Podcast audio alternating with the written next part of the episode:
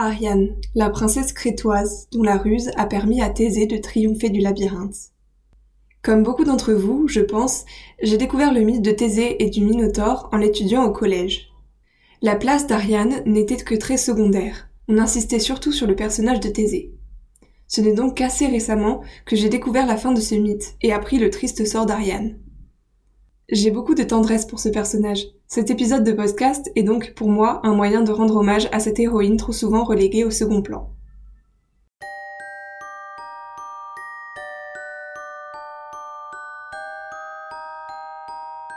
Bonjour et bienvenue dans la boîte de Pandore. Avant de commencer, je tiens à rappeler que bien souvent, dans la mythologie grecque, les sources sont multiples, elles se complètent ou se contredisent. J'ai évidemment été amenée à faire des choix afin de ne pas me perdre dans les différentes versions et de ne pas rallonger la durée de ce podcast. Je précise également qu'une partie de l'épisode portera sur mes propres interprétations qui peuvent là encore différer des vôtres. J'indiquerai bien sûr mes sources dans la description de cet épisode si vous voulez vous faire votre propre avis et je ne peux que vous encourager à laisser un petit commentaire sur votre application de podcast pour partager votre opinion sur le sujet abordé. Ceci étant dit, vous êtes prête et prêt à ouvrir la boîte? Née dans la ville de Knossos, en Crète, Ariane est la fille de Pasiphae, une déesse secondaire, et de Minos, le roi de Crète. Elle a également une sœur cadette, Phèdre, que vous connaissez peut-être grâce à la pièce de théâtre du même nom, écrite par Racine. Comme on aura l'occasion de s'en rendre compte dans de futurs épisodes, cette famille intervient dans plusieurs histoires de la mythologie grecque, toutes plus tragiques les unes que les autres. La princesse Ariane est souvent décrite comme belle, intelligente, des qualités qui attireront tout de suite le prince Thésée lorsqu'il se rendra en Crète. Dans le mythe de Thésée est justement raconté leur rencontre et comment Ariane en vient à l'aider à triompher d'une créature appelée le Minotaure. Le personnage d'Ariane sera d'ailleurs à l'origine de l'expression le fil d'Ariane qu'on utilise encore aujourd'hui. Mais pour mieux comprendre tout ça, il va justement falloir reprendre le fil depuis le début. L'histoire d'Ariane commence en fait lorsque sa mère, Pasiphae, met au monde un bébé mi-homme, mi-taureau, surnommé le Minotaure. Dans un prochain épisode, on verra comment cela s'est produit. Pour l'instant, on va se concentrer sur les conséquences de cette naissance. Rapidement, Pasiphae et son époux Minos s'aperçoivent que l'enfant est dangereux pour ses frères et sœurs. À cause de sa force décuplée, de ses dents, de ses cornes, il risque à tout moment de les blesser. Minos, qui n'est pas connu pour être un personnage doux et bienveillant, s'empresse de le mettre en cage. Mais voyant que ce n'est pas suffisant, il décide alors de faire construire un labyrinthe, dans lequel il enfermera le Minotaure, afin qu'il ne puisse plus jamais s'échapper. Les années passent et la Crète entre en guerre avec Athènes. Mais les forces militaires crétoises ont l'avantage et pour que le conflit cesse, le roi d'Athènes passe un accord avec Minos. Six Athéniens et six Athéniennes devront se rendre en Crète chaque année et seront envoyés dans le labyrinthe. Leur mission Tuer le Minotaure ou mourir. Cela arrange bien Minos, qui possède à la fois un moyen de pression sur les Athéniens et une solution qui lui permettrait de se débarrasser de celui qu'il considère comme un monstre sans se salir les mains. Chaque année, les douze tribus partent donc pour Knossos et aucun d'entre eux ne revient jamais. Mais un jour, c'est Thésée, le propre fils du roi d'Athènes, qui se porte volontaire pour aller en Crète. Thésée assure qu'il reviendra avec la tête du Minotaure et qu'ainsi cessera le contrat qui les lie à la Crète. Lorsque Thésée arrive à la cour de Minos, il est repéré par Ariane, qui en tombe amoureuse. Ils se rejoignent en cachette, malgré le risque d'être découverts, et peu à peu, Thésée expose son plan à la princesse. Mais Ariane le met en garde. Il n'est pas le premier tribut à avoir essayé. Et tous ont malheureusement échoué. Elle, qui connaît très bien le palais, qui a vu grandir son frère, lui assure que les dangers du labyrinthe ne sont pas à prendre à la légère. Et même si Thésée parvient à tuer la bête, un autre obstacle l'attend. Elle doute que le roi Minos laissera repartir le prince athénien aussi facilement s'il arrive à ressortir. Ariane connaît son père, et elle sait qu'il ne s'est jamais privé de recourir à la violence. Ces mots découragent Thésée, mais pas pour longtemps. Ariane décide de l'aider à accomplir sa mission, même si elle doit pour cela trahir son pays et sa famille. Le prince lui promet alors de l'épouser, s'il sort victorieux de cette épreuve, et de l'emmener avec lui pour un jour régner sur la cité d'Athènes. Le jour où les douze tribus doivent faire leur entrée dans le labyrinthe arrive.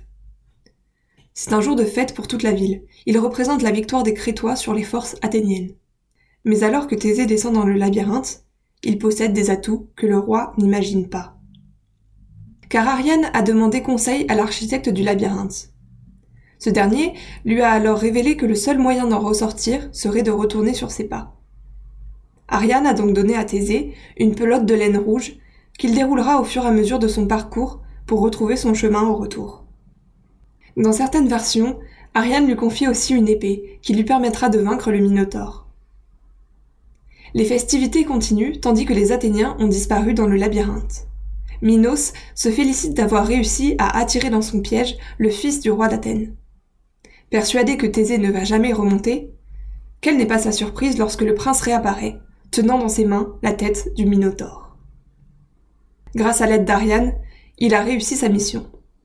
Délivrés de leur pacte avec la Crète, les Athéniens quittent l'île emportant la princesse dans leur bateau. À partir de là, l'histoire connaît de multiples variations, mais toutes tournent autour de la même idée. Durant leur périple pour rentrer à Athènes, le navire s'arrête sur l'île de Naxos et Thésée, pour des raisons diverses, abandonne Ariane alors qu'il lui avait pourtant promis de l'épouser. Dans certains récits, la princesse meurt ainsi dans des conditions tragiques, tandis que dans d'autres, plus optimistes ou non, tout dépend du point de vue, elle est retrouvée par le dieu Dionysos qui lui accorderait l'immortalité. Je crois que ce qui m'a tant surprise lorsque j'ai découvert la fin de l'histoire d'Ariane, c'est surtout que l'image que j'avais d'elle dans tout le reste du mythe ne correspondait pas vraiment avec cette fin. Alors qu'on la présente dès le début comme une jeune femme intelligente, rusée, courageuse, elle perd toute combativité lorsque Thésée la quitte. On nous dépeint alors une Ariane qui s'abandonne au désespoir, finissant même parfois par se donner la mort. Et même les versions qui font intervenir Dionysos sont souvent ambiguës. Cette vision d'une Ariane désespérée se retrouve dans les tableaux de la peintresse du XVIIIe siècle, Angelica Kaufmann. Cet artiste, d'origine suisse mais qui a connu une certaine renommée en Angleterre et en Italie, s'est intéressé à la peinture d'histoire représentant des scènes mythologiques, un domaine d'ailleurs plutôt réservé aux hommes. Elle a représenté plusieurs fois le mythe d'Ariane et on va s'intéresser plus particulièrement aux toiles qui représentent la princesse crétoise sur l'île de Naxos. Dans ces peintures, Ariane, vêtue de blanc, se détache sur un arrière-plan sombre où on peut voir à l'horizon le bateau de Thésée qui s'éloigne. Sur deux d'entre elles, le ciel est rempli de nuages. L'île où elle se retrouve seule paraît désolée, un décor de roches brunes avec peu de végétation. Le paysage illustre assez bien le désespoir d'Ariane, qui est accentué par son regard vers le bas et sa main dirigée vers le bateau. Le premier tableau laisse penser qu'elle fait signe à son amant, qu'elle a encore l'espoir qu'il revienne, tandis qu'elle semble plus résignée dans le second, et le repousse de la main pour ne plus le voir. Ce changement de personnalité d'Ariane, dès qu'elle n'est plus auprès de Thésée, donne presque l'impression que seule, la jeune femme ne présente plus aucun intérêt, puisqu'elle ne peut plus aider personne. Comme si l'intelligence d'Ariane n'avait que pour but de se mettre au service de l'homme qu'elle accompagne. Or, dans la civilisation minoenne, à laquelle appartient Ariane, on suppose que les femmes avaient un statut égal à celui des hommes. Cette hypothèse prend sa source aux fresques découvertes dans le palais de Knossos et représentant des scènes de la vie quotidienne. On y voit, par exemple, des femmes remplaçant les hommes à la pêche, ou encore portant des vêtements identiques à ceux des hommes pour participer à des jeux de voltige sur taureau. De plus, à cette époque, les Crétois n'ont pas encore adopté le panthéon des dieux grecs, mais ont leur propre divinité, et notamment beaucoup de divinités féminines. Dans la réécriture du mythe d'Ariane par l'autrice Flora Boukri, on évoque la déesse mère, la divinité qui représente le cycle de la nature, qui meurt et qui renaît. Ariane, après avoir réussi un jeu de voltige, est alors assimilée par son peuple à cette même déesse. Elle seule est la clé de la réussite de la mission de Thésée. Elle peut choisir de trahir ou de ne pas trahir son peuple, d'éviter la guerre ou de la provoquer. En bref, Ariane est active, elle a le contrôle. Ainsi, L'arrivée de Thésée sur l'île pourrait représenter la façon dont les hommes, ici symbolisés par les Athéniens, essayent de dominer les femmes en leur imposant le patriarcat à travers leurs dieux, leurs coutumes. En obtenant l'aide d'Ariane et en lui faisant des promesses qu'il ne va pas tenir, le prince s'assure de son triomphe sur les Crétois et de son retour en héros à Athènes. Ariane ne sera d'ailleurs pas la seule femme qu'il abandonnera après avoir obtenu ce qu'il attendait d'elle. Pourtant, au risque de me répéter, sans Ariane, Thésée n'est rien. Sa force seule, privée de la ruse d'Ariane, ne lui aurait pas permis de vaincre le Minotaure et de sortir vivant du labyrinthe. C'est ce que soulève le chanteur Asaf Avidan dans sa chanson The Labyrinth Song. Il choisit ici de montrer ce qui se serait passé si Thésée avait été trop fier, trop méfiant pour prendre la pelote de laine, pour accepter l'aide offerte par la princesse. En prenant le rôle de Thésée, le chanteur dit, je cite, Est-il possible que nous autres héros ayons un chemin mais pas de plan? En effet, sans Ariane, il est piégé. Même s'il réussit à vaincre le Minotaure, il ne sortira jamais. Il est condamné à sombrer dans la folie, le labyrinthe pourrait alors être vu comme un labyrinthe mental et la bête comme la partie de Thésée qui correspond au cliché de force et de virilité. Dans cette réinterprétation, ce n'est pas Ariane que Thésée aurait abandonné, mais lui-même, en refusant l'aide qui lui avait été proposée. L'importance de l'aide, de la solidarité se retrouve à plusieurs reprises dans le mythe. Selon la créatrice du compte Instagram Medusa Gorgon, c'est justement par solidarité avec Ariane qui a dû affronter, je cite, la dureté des comportements virilistes que subissent ensemble les femmes et les minorités de genre, que le dieu Dionysos épouse la princesse après son arrivée sur l'île de Naxos. Mais on va d'abord s'intéresser plus en détail à ce dieu, avant d'approfondir son lien avec Ariane. Dionysos, fils de Zeus, un dieu, et de Sémélé, une mortelle, est né deux fois. D'abord du ventre de sa mère, puis de la cuisse de Zeus.